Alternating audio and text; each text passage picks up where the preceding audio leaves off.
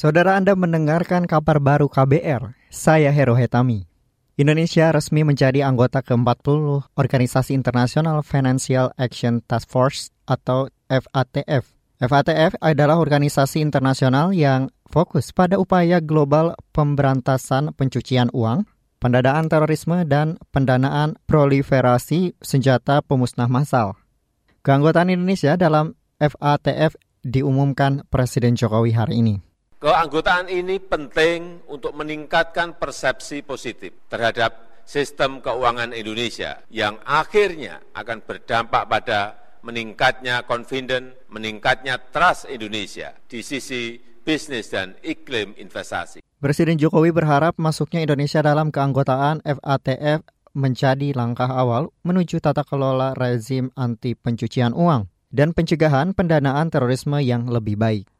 Kita ke informasi pemilu. Kabar pemilu. Kabar pemilu.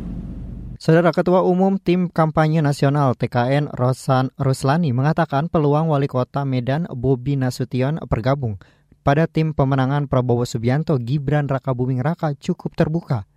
Rosan menyebut semua nama yang menjadi bagian dari tim merupakan masukan dari banyak pihak, termasuk munculnya kans bergabungnya adik ipar Gibran tersebut ya kita akan lihat. Terus kita lakukan penyempurnaan penyempurnaan ya.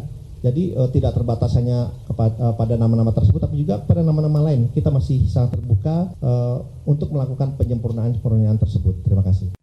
Sebelumnya Wali Kota Medan, Bobi Nasution yang juga adik ipar Gibran menyatakan dukungan untuk pasangan Capres-Cawapres Prabowo Gibran. Akibat pernyataan itu, hari ini Bobi dipanggil ke kantor DPP PDIP di Menteng, Jakarta Pusat. Diketahui, Bobi yang juga menantu Presiden Jokowi merupakan kader PDIP yang seharusnya mendukung pasangan Ganjar Mahfud. Kita ke informasi lainnya, Saudara. Komisi untuk Orang Hilang dan Korban Tindak Kekerasan Kontras mencatat, sejak Januari hingga Oktober kemarin ada 59 peristiwa kekerasan yang melibatkan personel TNI. Koordinator Kontras Dimas Bagus Arya mengatakan kasus kekerasan yang dilakukan anggota TNI kepada warga sipil masih marak, bahkan terus mengalami peningkatan.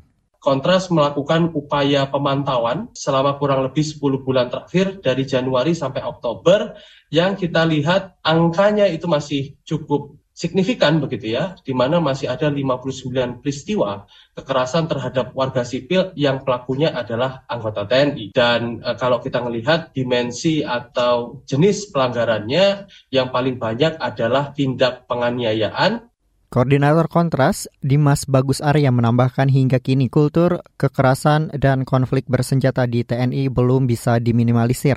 Dari 59 peristiwa kekerasan yang melibatkan personel TNI, kasus penganiayaan menjadi yang terbanyak atau 35 kasus, disusul intimidasi 13 kasus, penyiksaan 9 kasus, dan penembakan 2 kasus.